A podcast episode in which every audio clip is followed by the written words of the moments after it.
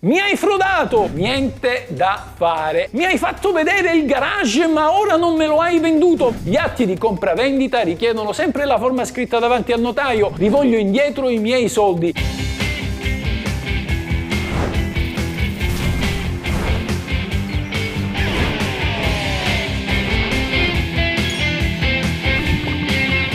Questa è la legge. Ciao amici, eccoci a un nuovo caso giudiziario. Oggi vi spiegherò una cosa che in pochissimi sanno, come ottenere un garage senza pagarlo. Oh, non si tratta di un trucchetto di un escamotage, ma di una cosa perfettamente legale, una particolare previsione della legge sconosciuta a tanti. Siete tutti pronti? Possiamo lanciare il nostro stacchetto. Regia!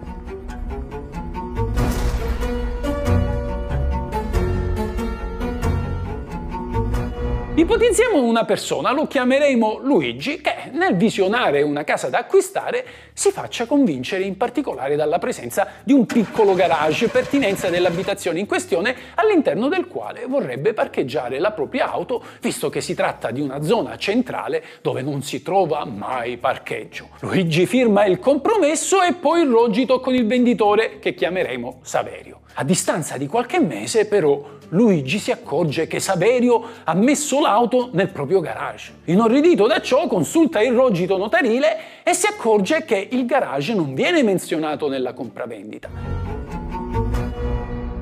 Mi hai frodato, mi hai fatto vedere il garage ma ora non me lo hai venduto, pertanto mi appartiene lo stesso. Ehi, fermo, tranquillo, io te l'ho fatto vedere solo affinché tu mi facessi un'offerta diversa, ma ciò che conta è la carta, il contratto, bello mio. Se hai firmato dovevi leggere ciò che c'era scritto. Se lo avessi letto attentamente ti saresti reso conto che il garage era a parte e andava pagato con un sovrapprezzo. Per me il garage è una parte essenziale dell'appartamento, senza il quale non avrebbe proprio senso comprare una casa nel centro, quindi mi appartiene ugualmente. Niente da fare, anche se ci fosse stato un accordo verbale tra noi, gli atti di compravendita richiedono sempre la forma scritta davanti al notaio, è quello che conta, quindi il garage ora non è tuo e posso continuare a usarlo io visto che abito al piano di sopra. Ah sì, se così stanno le cose, rivoglio indietro i miei soldi, la vendita è nulla perché manca un elemento essenziale, il garage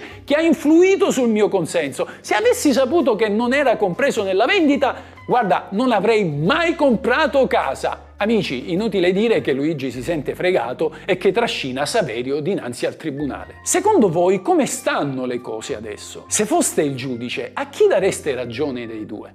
Ve lo spiego io. Prima di sentire la soluzione del caso, pausate il video e scrivete nei commenti come risolvereste questa vertenza.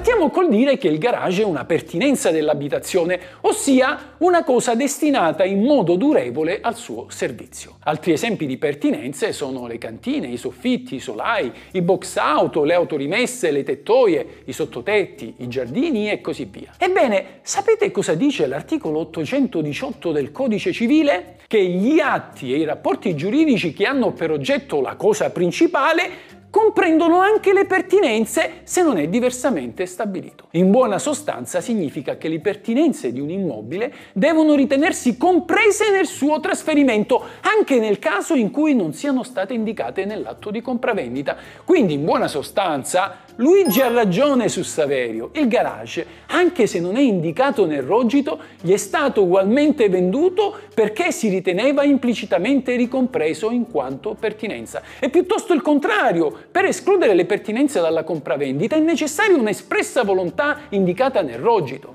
In sintesi, cari amici, le cose stanno così. Se l'atto di compravendita non dice nulla, Tutte le pertinenze, come il garage, il cortile, la cantina, il solaio, passano in proprietà all'acquirente. Se invece il venditore non vuole trasferirle all'acquirente, lo deve esplicitamente scrivere nel contratto. Questa è la legge.